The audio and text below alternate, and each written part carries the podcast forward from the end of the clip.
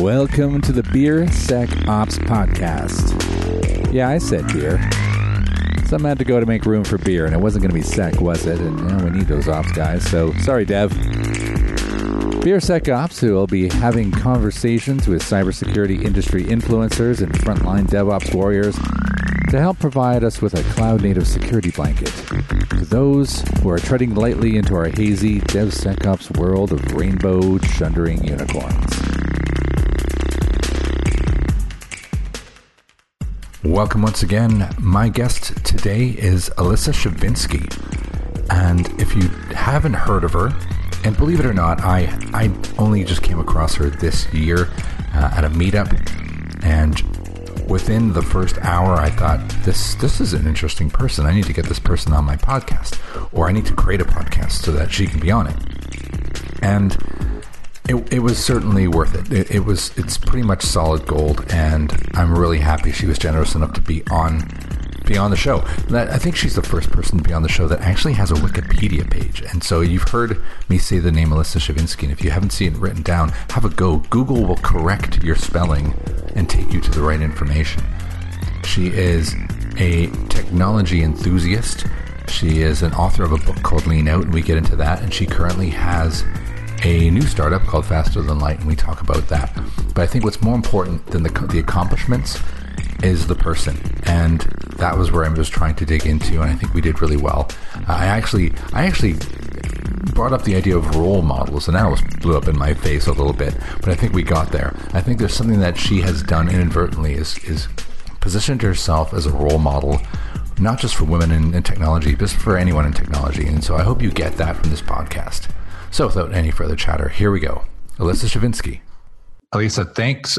Uh, thanks for being on the show. I mean, we don't even really know each other. Uh, I I saw you at one of Michael Mann's DevSecOps gathering encounters where you were kind of talking philosophy almost, and uh, the lack of success of your PowerPoint presentation actually made for it to be one of the best meetups I've been to, where it was just entirely lively discussion. So that yes. was you remember that? I do. Uh, so for for uh, the audience to have a little more context, uh, you know, Michael tested the PowerPoint, and it was all good. Uh, and then, um, you know, people's laptops in and out, and then we plugged my laptop in again a second time, and it didn't run. And so we couldn't no. use my slides, which forced us to have you know more of a real discussion, uh, and it was amazing. Uh, and yes. I was talking about the ethics of, um, you know, what are the responsibilities of individual developers to ship secure software. And I just think that's such an interesting topic. And I get very different responses depending on who I'm talking to. Yeah. So security engineers and security people always raise their hand, uh, almost always, and say, yes, developers have a responsibility to write and ship secure software, even inside a larger organization. Uh, and developers, developers have a, a, whole other point of view uh, where usually they say things like, you know, their responsibility is whatever the organization has tasked them with, which maybe yeah. just like ship insecure stuff fast. Yeah, and that is more, most commonly the uh, the incentivizer. It seems in the development community.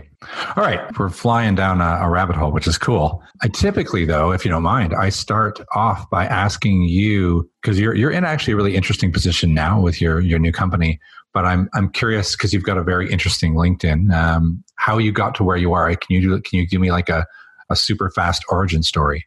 Uh, oh, sure. And I get asked this question a lot because my background is unusual. Um, I was a political science major and doing a lot of journalism. I was building basically like journalism startups inside my college. But then I, I fell into my first tech startup. It was 1999. I joined Geekcorps as an intern. They sold a few years later, and it was a really great start, a really great introduction to tech the CEO of that company had a philosophy degree. This was a moment in time where people from all kinds of backgrounds were getting into tech. Uh, a few years later, Zuckerberg would build Facebook with people who didn't have engineering backgrounds. Uh, none of us had engineering backgrounds at that point in time in general. And so startups were pulling in all kinds of people. Uh, and then in 2002, I joined Everyday Health, working with the founders, building out that startup, and they IPO 10 years later. And so I had these great early experiences joining these rocket ships. You know, it'll get you pretty excited about startups when you're part of the successful ones. Um, and the last 10 years have really been me building uh, and leading companies, uh, startups, mostly in the security space. That's a whole other topic. But a lot of people, the people who know me, people who do know me, it's generally from helping launch the Brave browser, which was very cool. I have so much to say about that. Uh, the short version is when everyone on the team is a security privacy person, it solves a lot of security privacy problems. Okay, that's that's that's yeah. I realize you. It's probably very difficult to summarize your career leading up to now in that short of a, a space of time. So thank you for actually sort of cramming all that in. So like, it sounds like you had some not just excellent experiences. I would imagine you had some excellent role models on the way through to your kind of entrepreneurial decade that you just had. You know, I wish I had more role models. I think my 20s were really devoid of role models. Um, there wow. were people I was a little envious of. Like when I was at Everyday Health and I was like a QA engineer and I was shipping software and it was very grueling and we had to work long hours and we were kind of chained to our cubicles. Um, this was a point in time where engineers didn't have the level of, free, of freedom that we have now, and we didn't really mm-hmm. have remote stuff. Uh, I was very jealous and envious of the founders who were doing to me what seemed like really really cool, like cooler stuff, uh, where they were setting the high level priorities and setting the ethics for the organization. And just I remember even just watching them like come in and out freely, whereas I was really chained to my desk.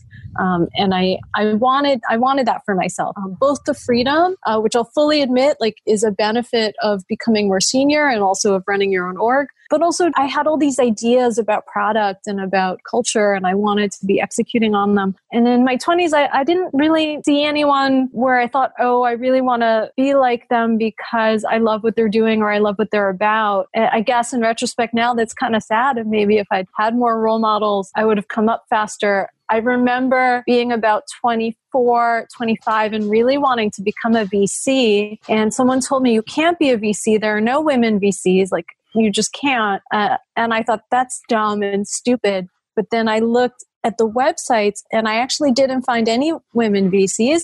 And I, wow. at that time, I didn't have the fierceness of personality that I have now. I've built that up. I'm proud of that. I think I can be an inspiration and a role model to shy people and people who feel small to say, like, hey, you can work on yourself and become, you know, more and bigger than who you are. You can become a fierce personality. You can become a more accomplished person or a much more ambitious person who can accomplish more things. Uh, and so, yeah, uh, that's really something, right? And these days now, I have a ton of role models and I have to give some credit to Gene Hoffman. In 2012, Gene took me under his wing and uh, I learned a lot from him, but it's still different to be a woman and to be single. Like I look at Gene and a lot, you know, he, he's had the help of his wife. And so part of what I look for now in my role models is people who are doing it without necessarily having that kind of support structure because I'm doing all the roles in my household. Wow. So I guess that was a lot. No, that's cool. Actually, it, it moves very nicely into um, lean out. You know, your your yeah, you have a Wikipedia page for that. That's amazing. So, is that what provided you with? I, I, I mean, struggle can be the motivator that that that actually shapes somebody later in life, and not having those role models is that what maybe motivated you to almost become a role model? Is it dare, dare I dare say that? I think you know a lot of us in tech end up just being role models if we end up doing things that people like. I did not have that intention at all. Um, over the last 10 years, a lot of my intention and focus has been trying to make sure that everyone on the team has what they need, trying to make sure that we're building things that people love, trying to make sure that the startup is still around in six months. You know, all of my thoughts in general have been along those lines or like, what can I contribute? Like, what do I have to accomplish and contribute that's uniquely me? And I'm, uh, I'd say, troubled by that almost every day where I wake up and I think about who I am and what I can do and whether I'm making enough use of like what I can bring to the broader community community. I think about that a lot. Uh, role modeling is more like what people think of you. And one thing that I do feel good about personally these days is I'm not particularly interested in what people think of me outside of um, what it means to my responsibilities. So, like, I'll be careful what I post online or careful how I present myself because I, I represent my investors and you know my customers and my my team. But I did I did come up through hardship though for sure. You know, I grew up with a single mom. Um, my Hebrew name Aliza means like the joy of having accomplished something after struggle and after challenge. Like it's in my name. It actually means that. Know, it means that. So there there wow. are a lot of Hebrew there are a lot of Hebrew words for joy. There are a lot of different types of joy, right? And the name Aliza is one who is joyous after having accomplished things through difficulty. And I really feel that. Like I'm a very happy person, but like a lot of my happiness is like we ship this product after working on it for a long time. Or, you know, like I have this personality trait right? Like I'm a very strong person and it brings me a lot of joy to know that about myself and to stand up for myself, to stand up for other people, to stand up for what's right. But that's, you know, a hard one thing. That was not my native personality trait. I was so shy growing up. Wow. And I guess that would, it's for someone to meet you now, they would not think that were the case. No, people, um, people do not. Uh, although I guess in some ways I have one role model. When I was about four years old, I met Whoopi Goldberg. Whoopi wow. Goldberg came to the delicatessen near near my house. She was apparently dating some guy in the neighborhood. And I remember saying, Mommy, Mommy, look, it's a movie star. and I couldn't get over it because Whoopi Goldberg was the smallest person I'd ever seen in terms of her like presence. I don't think I'd ever seen someone with like less presence. Um, so she was recognizably Whoopi Goldberg, but it was like she wasn't there. She barely moved. She barely said anything. She was very small. Um, but on stage, she's huge. And yeah. I think I'm like that now. You know, if you see me me on stage, I'm a good speaker. I have a lot of stage presence and I love to be on stage. And I love any experience where I'm connecting with an audience and there's a different part of myself that comes out. And that's modeled actually after Whoopi Goldberg, after knowing that like professional stage people are like that. When you see me day to day, like my friends at Techstars who would see me come into the office every day, I would come in basically in the CEO version of pajamas. You know, I'm all like, I'm in cashmere, right? Like all the clothes, they're like really nice clothes, but all like soft soft and comfy and I'm wearing Uggs and I'm not there to impress anyone in terms of how I look. And I'm keeping to myself for the most part, I'm being kind of quiet, just sitting by the laptop, very quiet. Like my energy is very librarian-ish, um, day to day. I've never heard librarian-ish energy before. You can picture it though, right? Yeah, of course, yes. Yeah, so that's what I'm like day to day. And then on stage, it's totally different. Wow. Okay. So when I, I made the comment I made about um, the role model, but a lot of the things that you talk about and the way you conduct yourself. I don't know if anybody actually expires for something like that, but it's the way that you can be introverted and extroverted and you can carry yourself and you're driven by technology, not by necessarily how people perceive you. And it, when people see that in you, that people think that is almost something that makes you a bit of a role model. And uh, maybe it's not something that's a comfortable thing to think about. But part of the reason I asked you to be on the podcast is because when I saw you run that meetup and then I started looking into who you are and what you do, I went, wow, I'm going to talk to this person. So it is something that has been a byproduct of your actions, unfortunately. I appreciate appreciate that. Thank you. Um, I, I think it's nice for me, um, to be honest. I remember in 2011, 2012, I was just starting to be a founder and it was so hard for me to get meetings and that made it really hard to run the company. You know, like it's, it's really hard to build a startup when people won't meet with you because they don't know who you are and they don't care who you are and they don't necessarily believe in you. Whereas today I can get meetings with really interesting people and those people want to meet with me and they believe in what I can do. And that's been life changing. Uh, and so there's this really amazing practical aspect of all of that. Uh, and so these days I'm, I'm very grateful. I remember just really wanting to build stuff and,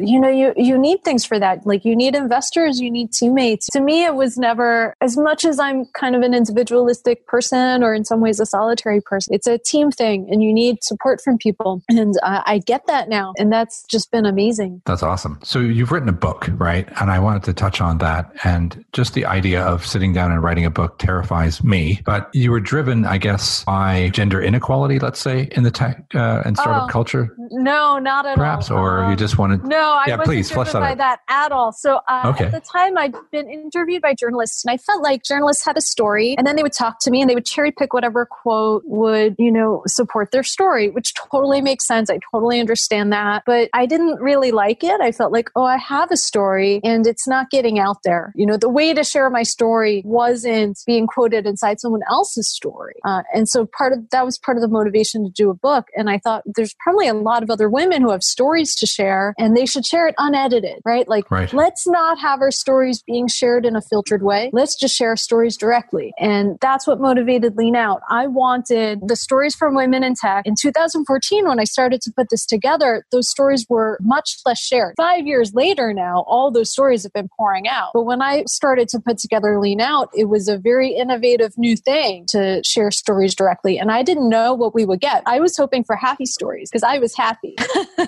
right. I was happy. I loved being CEO. I loved, I loved my startup experience. I'd had, you know, a lot of bad things that happened, but fundamentally I was grateful and I was excited and I thought that there was a lot of good here. And that's what I wanted to share. And Lean Out totally changed my view. Lean Out, like, what's the opposite of being red pilled? Like, Lean Out radicalized me because I saw, I lived in those stories. Not only the stories that I published, but all the ones I was sifting through that didn't make it in. There was one that was too dark to make it in about someone who was trolled and harassed and like the way it destroyed her uh, and, and created so many problems. And so, like, there's that piece where like my motivation was just trying to be like an authentic storyteller and like to give people that space. And I think that's really something that I love and something important about me where I love to find talented people like and give them the space to share who they are and curate that. And I think I'm quite good at that. And it's a bit of a cheat as well because I didn't have to do very much writing. And so if you're if someone is intimidated by the prospect of writing a book, don't just curate stories from other people. It's still a lot of work, but it's a very different type of work and you can do it quickly. I published Lean Out within six months while I was CEO of a startup. How was I able to do that? Other people were doing the writing. And so, you know, if you think about the mythical man month, there's this concept, you know, in, in technology where you can't just throw more people at a project to get it done faster. And that is certainly true for a lot of software development where things are sequential and adding more people just creates more communication troubles. Um, mm. It's not the same with publishing an anthology. You can have 12 people each publish 12 chapters and it takes each person one month, then the whole thing can get done in a month plus your time to collate it. Uh, and this brings me to one of the topics we thought about discussing, which is uh, I'm very excited to potentially publish another book, and I would like to do it within my company faster than light because I don't want a big sales force. I would like to build a company where people come to us because they like who we are and what we're about, and we're producing useful things, um, and we're interesting to people. And one way to do that would be to publish a book that is some kind of a useful contribution. And so, a lot of what I'm thinking about now is what would that look like? Like, what topic do I want to delve into really deeply? People may not read the book. I got the, this feedback back from an angel investor today. He's like, well, you know, do people even read the books? Who read Lean Out? There's like 200 people read Lean Out, but but it be, it's not about if people even read the book. People see that the book exists uh, and what it's about, and you actually contribute a lot to the conversation just by having it sit there on the shelf. People read the book jacket and they read the overview and they watch a like five minute video. It moves things forward conversationally. It's interesting. It would be interesting to know how many people have done that version of it uh, versus how many have read it. Like, what kind of ratio is there? How many people have you made contact with via Lean Out as opposed to actually Reddit? It's probably quite quite a large audience. Yeah. Oh goodness. When Lean Out came out, I was on the cover of at least one publication in Silicon Valley. I want to say it was two, but it was definitely at least one. I was on the cover, and we were covered by uh, several literary publications, Book Forum. There, uh, there was one other. We were named one of the top indie books of 2015. We were listed in Inc. magazine. I say we we uh, lean out out really was a big team effort right? All the other writers. And when journalists were covering stories about gender and technology they would call me. You know the new york times when there was a story about you know when ellen was uh, suing the vc firm about gender inequality like the new york times called me for a quote. And so you end up being it, it's a way to let people know that you care about a topic you're an expert on a topic you're available to talk about it. And there's something really useful about that. Some people will read the book and that's great. Uh, but I, I think it's actually okay if people don't read the books. I think it's okay if people read the snippets um, and the people who really love the topic will end up going deep. Okay, very cool. So that was interesting. You just touched on how you want to write a, another book uh, in the near future that as, as faster than light. And we haven't even really defined what faster than light is yet. Ah, faster than light is uh, this startup that uh, I'm running. We were just backed by Techstars London, which was really cool. Um, I've been building this uh, with my longtime collaborator, uh, Robert Wood. We've been working together since 2008, uh, and a lot of the architecture was built by uh, Brett Thomas, who previously protected 200 million credit cards at Endicia. And there's a lot that we're doing here at Faster Than Light we started off doing code reviews in the cryptocurrency space and had a lot of product market fit there, but wanted to do like bigger stuff, more automated stuff. And the question has been like, what does it mean to automate that? Uh, and so one thing that we started to work on was making a very fast to run scans. But what I'm thinking about right now, what, what I think we have the most traction on is like just certifying code. And I think that's like really, really interesting.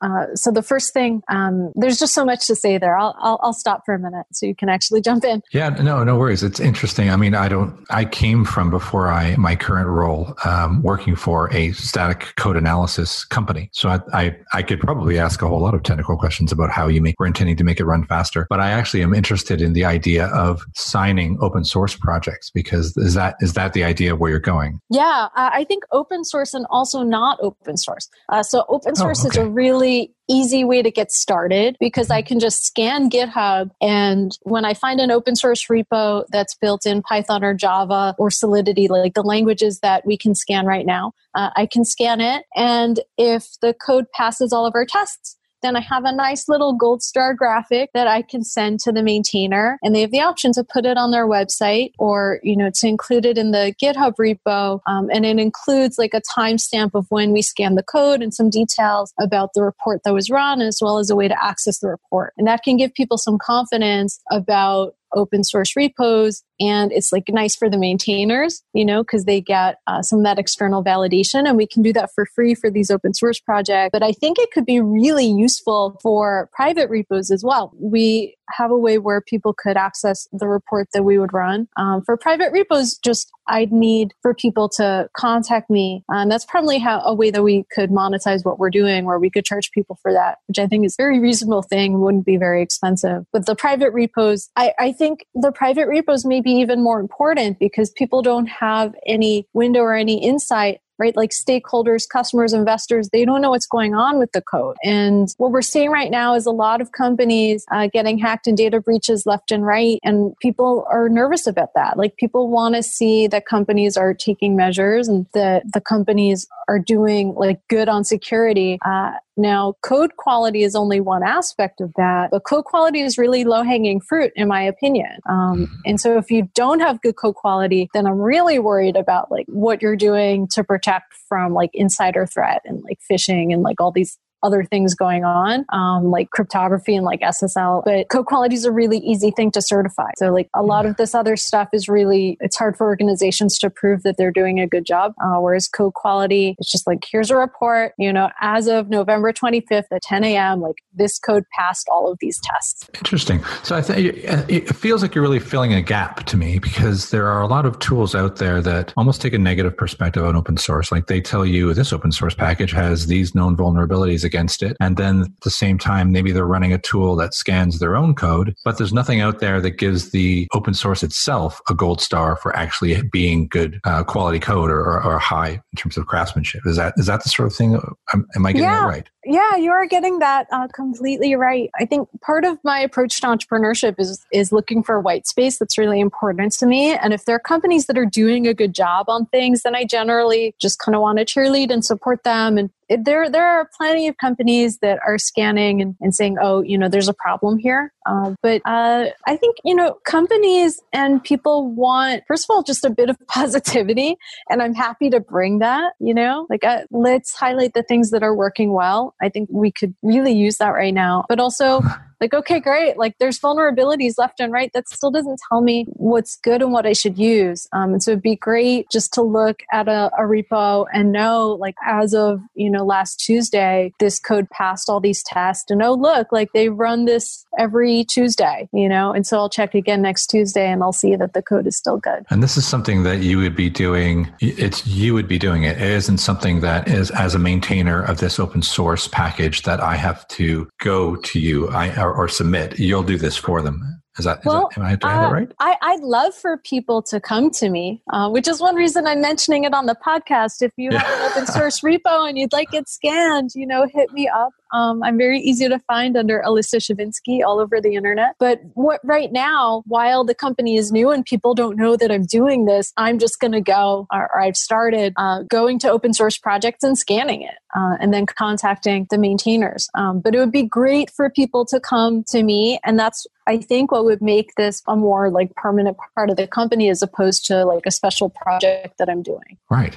And, so, and in, actually, in doing that, you are doing, as you kind of said, you're trying trying to get past the sort of sales side of things. And you're creating this organic awareness of this is what we do by giving back to these the open source community by providing this sort of, I guess you could say at the moment, free service to authentic or sign or, or provide a, a quality measure for their software. Yeah, I think it's a useful service. Um, it's something that we definitely don't see being done. It's something that people need. And, you know, there was a period of time where I was thinking, oh, we're going to build like a big enterprise sales force and I'm going to learn how to do that that. And, you know, that's how you build a business that has a hundred million dollars in ARR. And, but I, I'm taking a step back now and I don't know about that whole model. I've gotten to know this one VC over quite a long period of time. And he was telling me how he's watching all these security startups just fail to break out. Um, he didn't hmm. really say that they're failing. They're like, they're failing to become meaningful. They're failing to get customers. And it's because CISOs are overwhelmed. They're overloaded. And that sounds right to me. Like I've been feeling very resistant throughout the whole process of building this company, like resistant to the idea of having like salespeople go in and do outbound sales. Or, you know, I have friends who'll go and they'll like send a thousand spam messages and see what comes back. I'm like, that's just, it's really not me. It's not what I'm about. I don't want to be a person who's like producing spam and like salespeople in the world. It's not, maybe there's a better way. Uh, and what I've seen is if I go and I create interesting work and interesting content, then like CISOs will come up to me and try to get get a sale done inside their company. And like people like you will come up to me and like invite me to be on this podcast. And so I think it's like way better if you can create and produce something interesting and useful to the community and then people come to you. Um, and maybe that seems like a really obvious thing. Like, and maybe more people, more companies would do that if they could.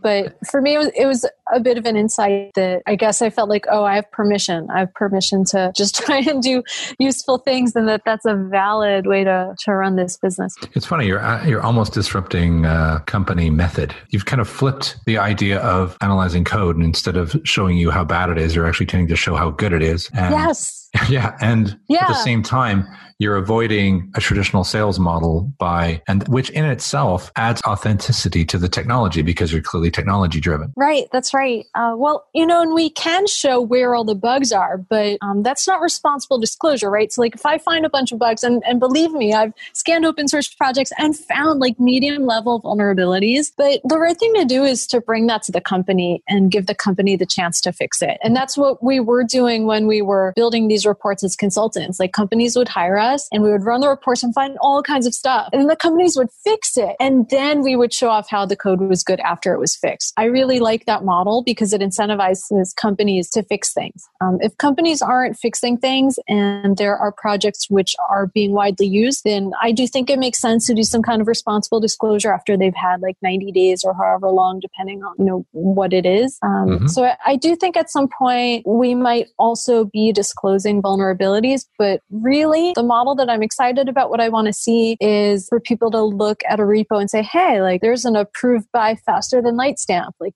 great. Like the code is good. And to go to a privately held company with like private code and see that on the website or see it, you know, elsewhere and know that that code is good, you know, ideally just please like fix your code. I, that, that, I think that's the, the better case scenario. But I, I do think there's a place for, for faster than light to do disclosures. It's just, that's not what anyone wants. Like we all want to see that the code is good. Right, right. You get my mind spinning now because there is um, vulnerability management within organizations is already kind of a, a nearly impossible task. And if I'm in a scenario where I have relatively equivalent open source dependencies, but one has a gold star to show me that it's actually of decent quality and I need to go live uh, and with whatever compensating controls, that's the one I'm choosing. And it gives somebody in a security position some leverage if that existed. You know, does that make sense? That's right. It, that's right. It, it helps you to make better choices. Right. And there's very little in place at the moment that gives people who are those kind of high level stakeholders um, any way of doing that. I mean, vulnerability management is a nightmare right now. That's right. Oh, it, it's tremendous. Um, it's huge. Something else that's worth noting is our reporting function allows for notes. And when we did these reports for companies for hire, sometimes the companies wouldn't fix certain vulnerabilities or in the code, or they wouldn't fix certain like formatting errors, whatever the errors were, and they would leave a note about why. And I think that that's valid too because it's transparent and you can see the thought process of the company and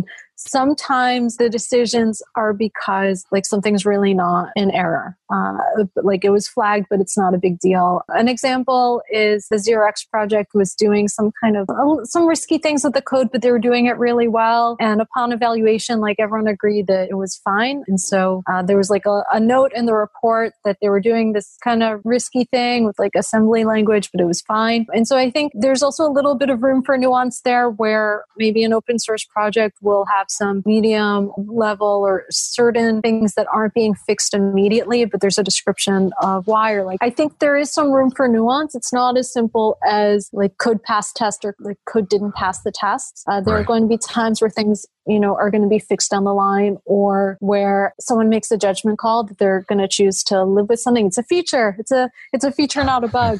Uh, yeah, but right. then, you know, we can, the community can dispute that. Like I got in a little bit of hot water before I started Faster Than Light, uh, going around giving talks, saying quite clearly that a, a very specific maintainer working on the Kubernetes project was making the wrong judgment calls in choosing to leave certain, I think it was certain default settings as they were. And because, you know, having insecure defaults is a huge problem. Uh, yes. And the Kubernetes project uh, had very publicly made some choices around uh, leaving certain defaults in certain ways, and they had their reasons why. And the security community and people like me were advocating that they really needed to close those. And so that's another thing that can be interesting with these reports is if the companies choose to make these reports public, then we can at least have more transparency into which vulnerabilities they're not closing or which issues they consider to be features, not bugs. And these can sometimes be areas for disagreement, like legitimate disagreement, right? Like mm-hmm. whether or not you're going to have insecure defaults, like that's a design choice as opposed to, you know, like SQL injection is not a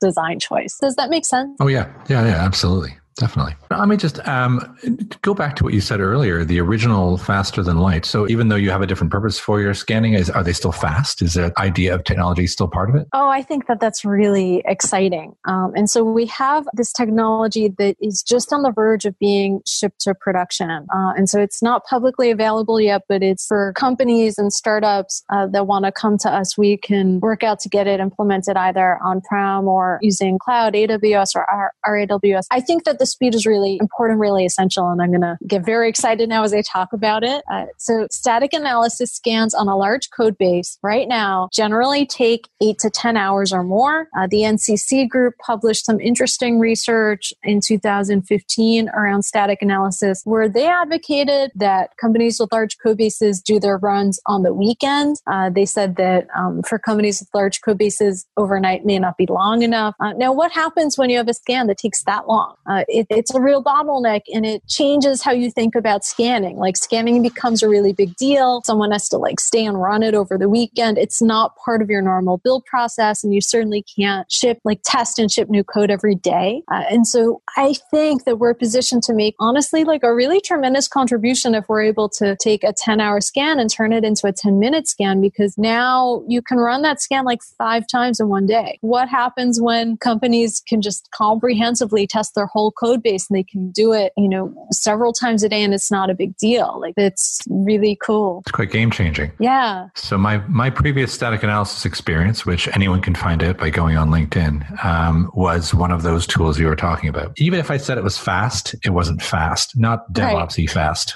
right. It's relatively fast. So yeah. some of these tools uh, have really good automation or they're relatively fast, but as a whole, these tools are slow. Yes. Facebook has published, and Wired, Wired Magazine did a story on a static analysis tool that they're using internally where they scan the whole code base in 30 minutes or less. And I thought, oh, they've built it the same way we did. No, a friend went to a meetup in Seattle where they talked about it in more detail, and their tool uh, apparently kind of like skips around. And so it's only like their tool is really smart and has figured out like which pieces of the code to be looking at. Um, and so we may be the first to have built this. And for sure, I think it's it's really exciting not only that companies could ship new code faster, but just what if people did more testing? You know, there are a lot of corners that we cut in testing because it's slower, it's difficult. But code quality would be higher if testing were easier. It's straightforward. It is, in fact, yes. And in my experience, that static analysis gets kind of, well, I mean, to be kind of blunt, like blown off by certainly the development community because as the incentives for velocity and time to market are certainly outweigh quality and security, it becomes a real blocker. And quite often it's either not done or it's done out of band, maybe even ignored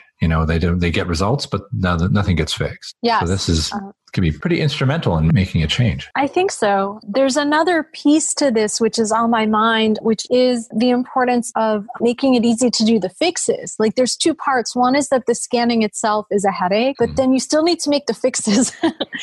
and that gets into all this DevOpsy cultural stuff where, you know, developers now have to make security fixes and like why is that hard? One reason it's hard is that developers are under a lot of time pressure and that comes down from management. But the other reason is I think think that it's really interesting to look at how we can make it easier for developers to make security fixes as well. Um, so that piece that I want to work on next, which is just improving uh, security education for devs. Wow. So is there anything that I've not asked you in the next sort of two minutes that I, I can do now?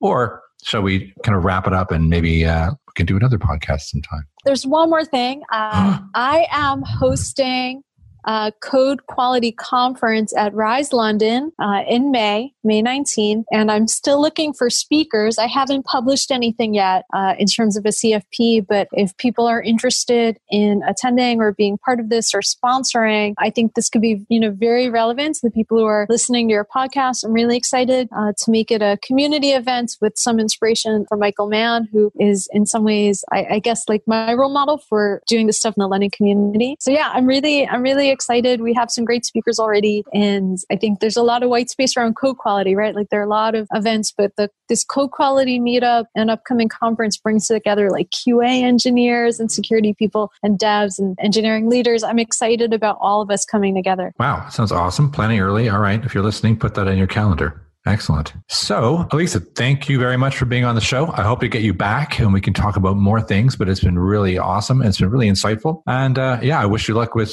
Faster Than Light going forward. Yeah, Looking thank you. Thanks. Book. Thanks. Yes, uh, which uh, I haven't started yet, but I'm looking forward to it as well. Thanks for having me on the show.